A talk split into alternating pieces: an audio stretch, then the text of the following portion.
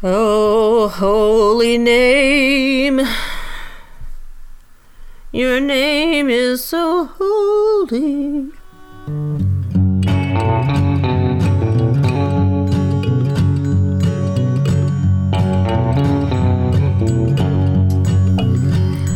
Welcome to the Collect Call. This podcast is an offering of the Acts 8 movement, proclaiming resurrection in the Episcopal Church. My name is Holly Powell. I'm a layperson and a member of Christ Church Cathedral in Lexington, Kentucky. And I'm Brendan O'Sullivan Hale, and I am also a layperson, and I'm a member of the Episcopal Church of All Saints in Indianapolis, Indiana. And we have a special guest back with us this week. Scott, welcome back. Thank you. It's good to be back. I'm Scott Gunn. I was, for a number of years, a layperson, and now for a little over 10 years, I've been a priest. I work at Forward Movement in Cincinnati, in Ohio. Thank you for having me. Has it only been 10 years? That doesn't seem like that long. I feel like you've been a priest forever. like you came out of the womb with a little collar on. yeah. Well, this podcast is about the intersection of liturgy and life as seen through the lens of the collects in the Book of Common Prayer. Now, collect is kind of a funny sounding word, but it's just another word for prayer, and it's spelled like collect, as in you might collect baby name books, including Best Baby Names of 2015, 100 of the most popular pretty baby girl names, 5 star baby name advisor, baby names for dummies, and sci fi baby names 500 out of this world baby names from Anakin to Zardoz. Man, those kids are going to get beat up on the playground. wow. I, I, think actually my favorite one is baby names for dummies. I, I, am not exactly familiar with the premise of the book, but one assumes that by reading it, you become an expert in naming babies. and then you could be a baby name expert book. I, I have to admit, my daughter's name did come from a book. Did it really? I mean, Chelsea, the name Chelsea is like not something that I'd never heard before. I was a, at a bit of an impasse with her dad on names. We couldn't find anything that we both agreed on. So I got a book from the library. We went through it and tabbed names that we each liked and then compared. And Chelsea was the only one that we both agreed on. wow. Now, you both have names that can be spelled lots of different ways. It's true. Yeah. Um, but if it if it makes you feel any better, more often than you would suspect, I'll give my name for something or other, and somebody will say, "Scott, how do you spell that?" oh. and do you ever just like screw with people? no, I, am just always so taken aback by the question. I'm not, you know, quick enough to think of, of doing that, but I, I may next time. S K O umlaut. yeah, exactly as a child, I was really sensitive to the mispronunciation of my name. Growing up in the South, uh, Brendan was not a very common name, but Brandon was extremely common. Mm-hmm. Anyway, I'm over it now. You can call me whatever you want. Fair enough. yeah, I, I have suffered a lifetime of misspellings, which one of my hard and fast rules when naming my child was it has to be the common spelling of the name. because um, I, I, I am quite tired of spelling Holly with an I. and speaking of ways that my name has been misspelled, I, I have on occasion gotten H O L Y. Um, which is awkward for everyone involved because yeah. I'm not. but guess whose name is Jesus? that that was an amazing segue, Holly. thank you, thank you. I'll be here all week. well, so today uh, we are talking about the collect for the Feast of the Holy Name, which is uh, on New Year's Day. So let's pray the prayer, shall we? Let's do it. This prayer can be found on page 213 of the Book of Common Prayer. Eternal Father, you gave to your incarnate Son the holy name of Jesus to be the sign of our salvation. Plant in every heart, we pray, the love of Him who is the Savior of the world, our Lord Jesus Christ, who lives and reigns with you in the Holy Spirit, one God in glory everlasting. Amen. Amen. Amen. This is not the first time that we have, or that the Feast of the Holy Name has come up on the show, even though we've never dedicated a show to it. it of all things, this particular day came up at our live show at General Convention when the official linguist of the Collect Call was providing us a history of the word obsecration then we uh, challenged him to translate a sentence using uh, that word. First off, you shouldn't feel chagrined that you didn't know this word. Chagrin.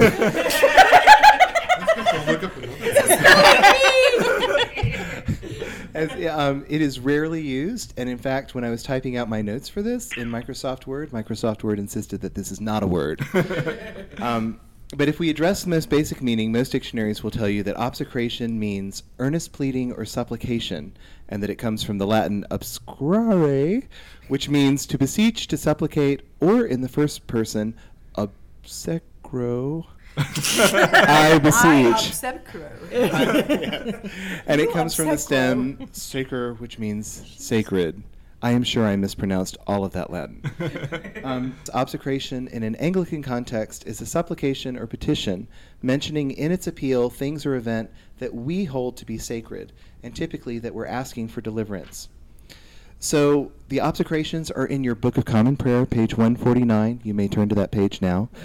Um, and they are the petitions. Actually, I, hang on. I just need to point out that our audience is, in fact, doing that. They are doing that, yes. Forget the audience. I'm doing this is it. a test. What you're talking about. what was that, Sean? I said, forget the audience. I'm doing it right now. What they All of our phones are holding up other devices. It's true. Yeah. we do have one paper one here. So if you turn to page 149, they are the petitions um, that are at the bottom, towards the bottom of the page, and they primarily begin with the preposition by. For example, by thine agony and bloody sweat, by thy cross and passion, by thy death and burial, by thy glorious resurrection and ascension, and by the coming of the Holy Ghost. Good Lord, deliver us. So we hold sacred Christ's agony, Christ's bloody sweat, etc., and through appeal to that, we ask to be delivered. These are, of course, part of the Great Litany, so I think we're probably familiar with them even if we haven't paid close attention to them. And their purpose, according to W.H. Karslake in his 1876 text, The Litany of the English Church, thank you, Google, for digitizing this and making it available online. Um, their purpose is to bring our minds more vividly to the infinite love of the Savior, that love on which we appeal for help, and also to emphasize the relation of Christ's redemptive work to corresponding elements of our life. And something that I hadn't thought about, but which makes perfect sense, is that our current, current litany was naturally influenced by many previous litanies. And Karslake notes that, quote, the wisdom of our reformers was shown in rewriting of the obsecrations, as elsewhere, was shown in curtailing all which was in excess. So if we use the previous example, just the part, by thine agony and bloody sweat, in the 1544 litany from the consultation of Hermann was, For that agony in which thou offeredst thee wilfully to death, obeying the Almighty Father, and thy bloody sweat. That's comprehensive. Indeed. and furthermore, while today we only have approximately a third a page of obsecrations in the Great Litany, in the 544 Litany at Lambeth, there were 10 pages of obsecrations of various forms. I don't think that we have less to plead for today. I think we just embrace brevity, and I think that Jesus probably appreciates that. Again, was Jesus on the floor of the House of Deputies today? uh, clearly not. so with that, I turn it back to you. Um, but actually, thank you so much for doing this research. But I do have a question. Uh-oh. Um, so, having done this research on the word obsecration, um, can you translate this the sentence? sentence?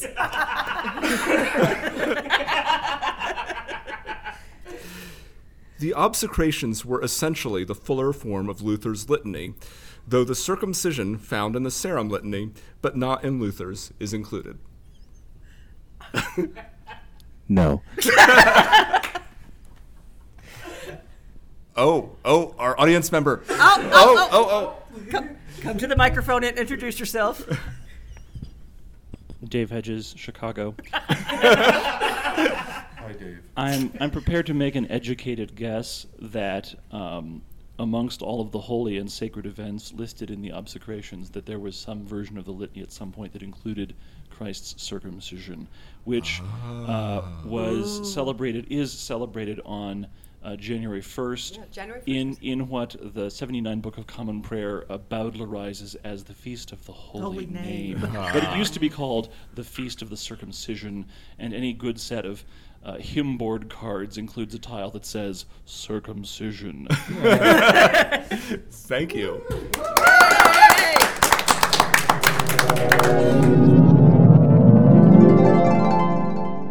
Well, f- for one thing, let's just say that the that and I don't know if this is a good thing or a bad thing, but the original, the older celebration of this feast was easier to depict in stained glass windows.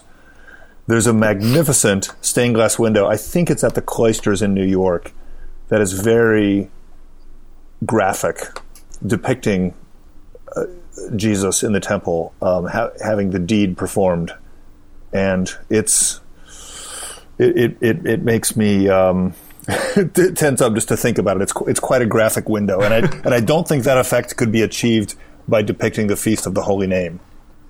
no, probably not. Like Oh. you know, Joseph and Mary sitting around with a baby name book is Babies for dummies. Baby names for dummies. Baby names for refugees. yeah. so your kid was in a barn. Actually, Marion Hatchett notes about this prayer and the, the history of uh, the Feast of the Holy Name. He says, renowned scho- English scholar F.E. Brightman commented that they had altered the proportion of things and, in fact, had turned the day into a com- commemoration of circumcision rather than of the circumcision of our Lord, not to edification. And he was here critiquing both the collect uh, for that day uh, as well as the selection of a section of Romans wherein Paul is going on at length about circumcision. The uh, previous version of this collect uh, is quite heavy on circumcision imagery, so I, I kind of get the objection. Uh, no, absolutely. Aside from the loss of visual imagery possibilities, I think this is a good change in emphasis. In, in any event, and so we're, we're still commemorating essentially the same event here because the uh, the circumcision uh, was the time at which the name um, or identity uh, is conferred. Uh, so uh, that is what we're observing uh, on this New Year's Day, um, eight days after Jesus' birth. I just think it's um, it's a just a really I think captivating idea to think about Jesus, not just Jesus himself, and not just the incarnation containing holiness, but that Jesus' name itself is holy. I think that's a really captivating idea. What did we talk about? Was it this before, Brendan, where we talked about? Oh, it was the cross. It was the Holy Cross, and my discomfort with the idea of the cross itself being holy as if it were a gun. Like, Yeah, and you you talked me out of that, sort of. Yeah. I'll have to go back to the episode to remember how I did that. Um, Yeah. But but yeah, it is kind of a strange thing that we're commemorating uh, the name itself. yeah. A- and I suppose implicitly the event, but but the feast is of the name, not of the naming. Uh, a friend of mine who's a pastor in another tradition used to end her prayers frequently, whereas an Episcopalian will often end prayers, you know, through Jesus Christ our Lord. She would often end them, "We pray this in the strong name of Jesus Christ." And I, I've I, heard that phrasing before. I think it's an intriguing and powerful idea. I'm not sure intellectually kind of what to make of it, but it's really it, it's the kind of thing that I just want to s- stew on and think about for a long time. Yeah, and you know, I, I think if you look at other examples of where um, names come up in the Bible, uh, we, we've talked about it on a previous show.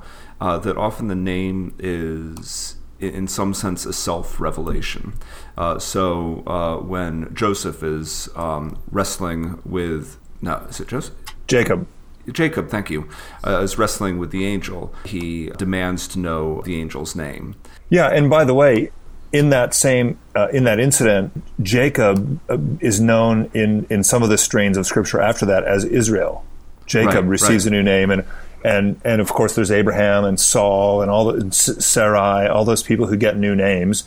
And John the Baptist is Elizabeth and Zechariah are divinely ordered to call him John, and Mary and Joseph are divinely ordered to call Jesus Jesus. So it's names are certainly powerful in Scripture. Yeah, and in the the gospel reading for today's for the feast, the name was given to him. Jesus' name was given to him by the angel before he was conceived, which is like this super fascinating concept to me. I may be mistaken on this, but that's not something that we hear about. That's not something that he says, the angel says to Mary, right? Uh, that's in.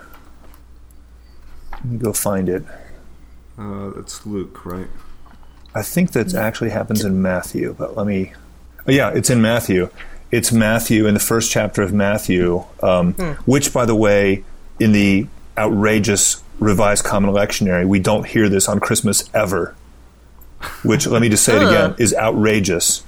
But in in Matthew one twenty one, the angel is speaking to Joseph, and he's and the angel says, "She will bear a son, and you are to name him Jesus, for he will save his people from their sins." Uh, and then it continues, and of course, in the next verse, which is the more well-known stuff from uh, Messiah and all that. All this took place to fulfill what had been spoken by the Lord through the prophet. Look, the virgin shall conceive and bear a son, and they shall name him Emmanuel, which means God with us. But they didn't. Unless that's his middle name. Well, they sort of did. I and I'm, I'm pulling this from uh, Stars in a Dark World by uh, Father John Julian. Uh, and he notes that uh, the name Jesus is a Greek translation of the Hebrew Yeshua, uh, which in turn is a shortened version of the uh, name Yehoshua, which means he whose salvation is Yahweh or Yahweh is salvation. This is actually the uh, same name. This this name in Hebrew would be Joshua. Right. So so yeah, they kind of got there. All right, all right. But it's a cool thing that in both that that in both the case of John and Jesus, um, Gabriel, I guess, was the one reading baby names for dummies, and So your kid's a prophet. and and picking the names, and and apparently got bored at the letter J and just stopped there. Right. Um, actually, uh, so Stars in a Dark World actually has a lot that's interesting to say um, about the name of Jesus a- and the history of devotion to the name. So there's this idea that there is inherent power in Jesus' name for uh, both physical and spiritual healing, and also noting contemporary use of the name of Jesus in meditative practice. Right. But I have to tell you the best part uh, of of this chapter uh, about holy name, which has to do with an itinerant preacher, Saint uh, Bernardino of Siena, uh, who died in uh, 1444. He would wander around preaching with a post um, or a pole rather, on which was mounted a tablet in the shape of a sunburst with the name of Jesus on it. And he became so identified with this pole uh, that the Inquisition actually charged him with encouraging idolatry because they accused him uh, that he, they were getting people to worship the pole, not uh, not God. Uh, he was acquitted, and following his trial, uh, he became yet more famous. And then there is this apocryphal story about him. Uh, that there was a maker of playing cards who complained that St. Bernardino's preaching was ruining his business. And Bernardino himself advised him to print cards that depicted the sacred monogram of Christ, which then sold in massive quantities, and the man made a fortune. Ow. Cashing in on Jesus. Right? if only I knew it was that easy, I'd quit my job. Yeah, right. Speaking of the, the, the, the power of Jesus' name, there's an old prayer from the Sarum Missal about the name of Jesus. And if, if I may, O God, who hast made the most glorious name of our Lord Jesus Christ, thine only begotten Son, to be exceeding sweet and supremely lovable to thy faithful servants, and tremendous and terrible to malignant spirits. Mercifully grant that all who devoutly venerate the name of Jesus on earth may in this life receive the sweetness of holy comfort, and in the life to come attain the joy of exulting gladness and never ending jubilation through the same Jesus Christ our Lord. But it's that sense that Jesus' name is powerful because it's good for people who follow him and really bad news for demons and such like. Yeah. Yeah, no doubt. I love that supremely lovable phrase. Mm-hmm. Well, so let's talk about the collect a little bit. Oh, yeah, good idea. in the attribution, we're basically talking about what we've been talking about that that God gave Jesus his name. But then there's this interesting phrase to be the sign of our salvation. I, I don't think that's modifying the name, but maybe it is. No, I, I think it goes back to uh, the meaning of the name. Uh, the, the name itself is supposed to be indicative of this whole idea that he whose salvation uh, is God, or Emmanuel, God with us. I think that's I think that's exactly right. It's it, that the name itself does, if we understand the fullness of its meaning, the God with us uh, is the sign of our salvation. And then we have this clause heavy middle section. Plant in every heart, we pray, the love of Him who is the Savior of the world, our Lord Jesus Christ. Okay. I don't have a, an issue with that necessarily.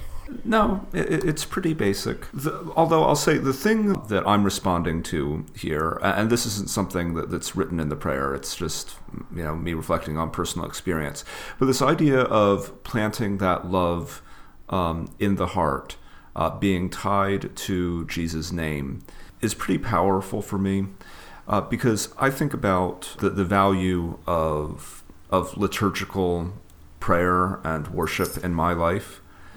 Uh, and part of that is that there are these passages from the Book of Common Prayer or from or from Scripture that that have become part of me. That they come to mind almost involuntarily, and all of that for me is an extension of Jesus' name.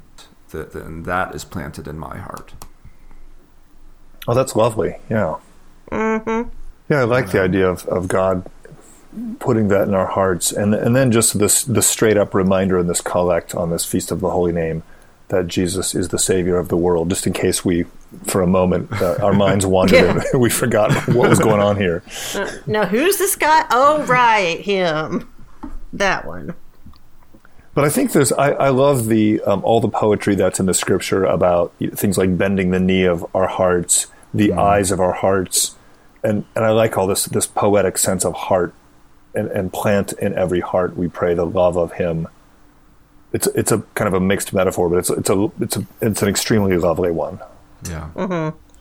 Well, and it strikes me as a, as a good prayer to be praying as well on, on you know, this uh, th- this day has some competition in secular culture in that it is New Year's Day, but this this idea that this prayer is focusing us um, on on something very basic um, to our faith, you know, who our Savior is and what His name is, and that our job is to love Him. Starting off a year that way uh, seems like a, a decent idea.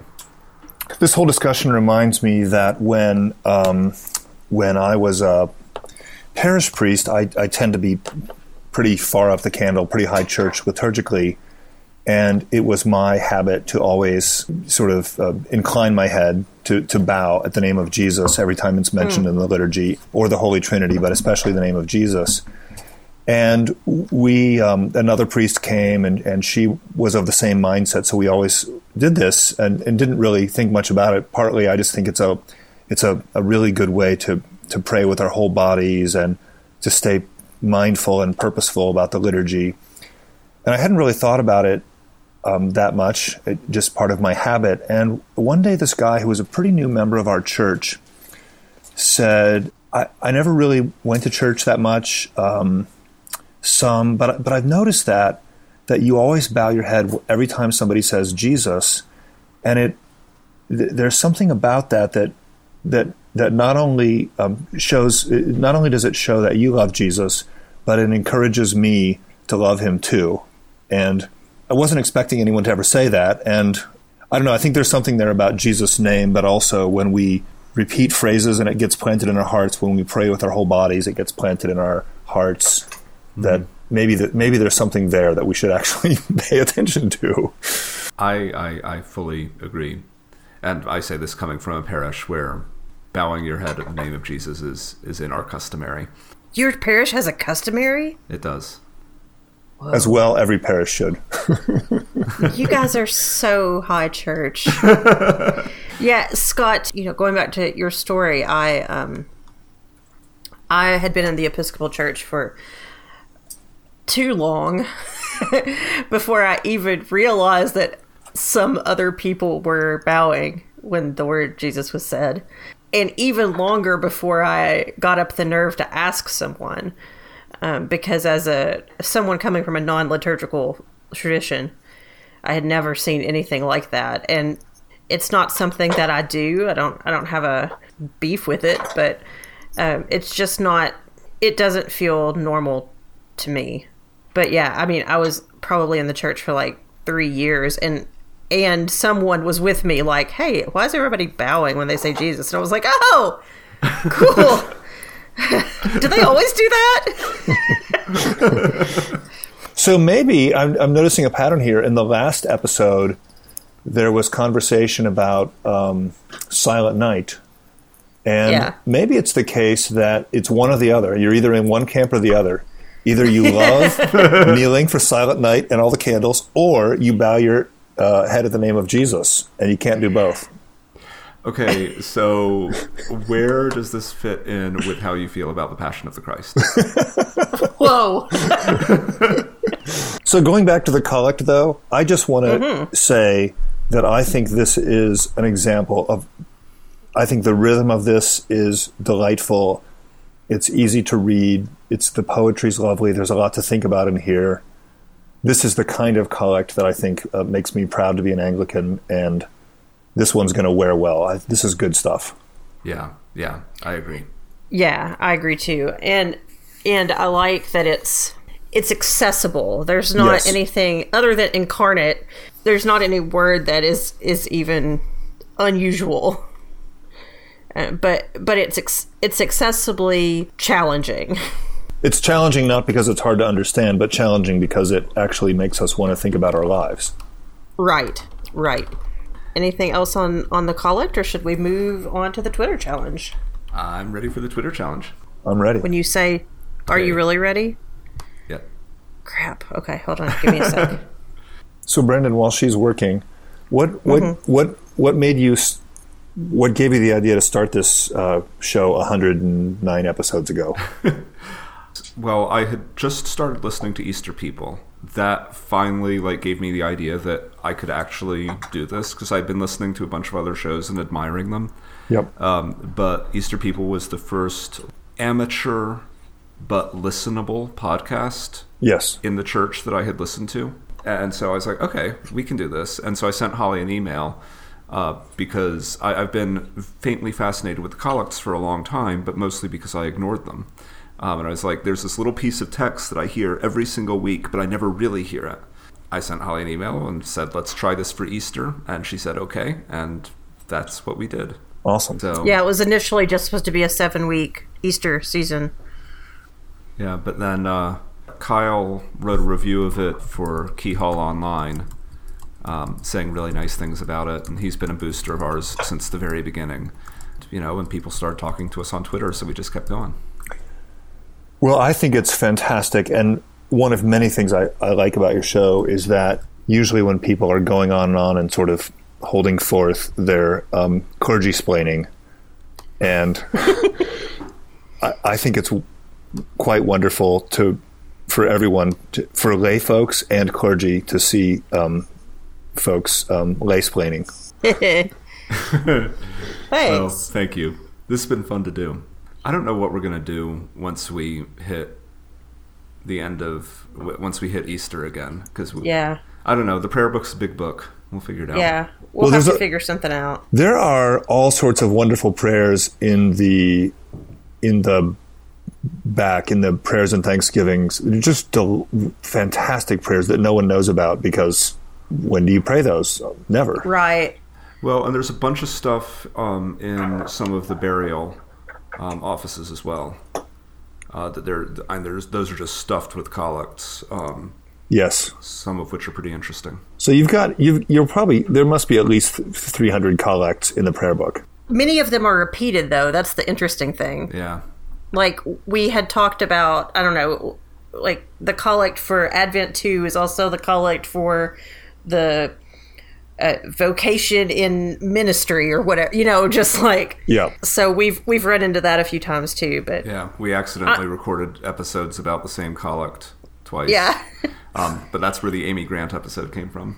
Yeah that that was awful by the way. we know. Your episode was great, but I I, I can't unsee that. I'm sorry. I'm sorry for your loss. I'm ready, by the way. Okay. All right. Uh, who's going first? I can go first. Okay. W.C. Fields said, It ain't what they call you, it's what you answer to. What do you answer to? Hashtag holy name. Hmm, Good. So I'll I'll go and I'll tell you mine. I, I didn't think I quite got the genre. Mine that uh, are a little mine are a little too holy sounding, a little too prayer ish. So you'll have to um, forgive me. I'll have to practice in future weeks to get better at it. But here's mine. this is exactly 140 characters. Almighty God, cut away our fears and sins, so that your Son's most holy name might be our strength and our hope. Hashtag holy name. Hashtag feast day o Courant. Great hashtags. Yeah. Nice, uh, nice circumcision reference there. Yeah, that was good. Look, I got a cat. Hashtag cat disclaimer. okay, here's mine. No, I'm not hungover. I'm bowing at the name of Jesus. Hashtag New Year's Day. Hashtag Holy Name. That's awesome. But also maybe that too. Uh, yeah, who who can say? Who can? Jesus can say. Yeah. Hmm. Well, if you would like to send us your tweets about New Year's Day or uh, the Holy Name or circumcision, uh, hashtag Safe Church, um, you can uh, do that via Twitter at The Collect Call or send us an email at thecollectcall at acts8movement.org. And you can find our parent organization on the interweb at acts8movement.org or on Facebook or Twitter at acts8movement. And Scott, where can uh, our listeners find you? Well, you can find my blog, which has lots of contact info, at www.sevenwholedays.org. Or if you're in a real hurry, you can go get there by www.7wd.org, the number 7wd.org, or on Twitter at Scott A. Gunn. Well, thanks, Scott, for being with us again. Yeah, we appreciate you uh, giving up both your Christmas Day and your New Year's Day to record with us. Well, I'm, I'm assuming I'm getting paid time and a half here, but it was great, great fun. Our music is Let All Mortal Flesh Keep Silence by Aaron DeVries, distributed under a Creative Commons license. Find more of Aaron's music at badgerland.bandcamp.com. And here's where I would be telling you what you could tune in for next week. But to be honest, Brendan and I need to put our heads together and decide. So um, come back next week for a collect of some sort and some banter between the two of us and possibly a guest. Meantime, uh, Happy New Year and Merry Christmas.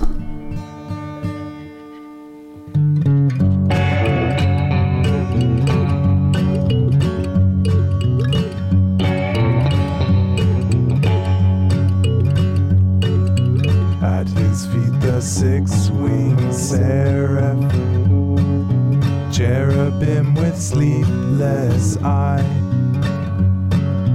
veil their faces to the presence, as with ceaseless voice they cry. Alleluia, Alleluia, Alleluia, Lord Most High.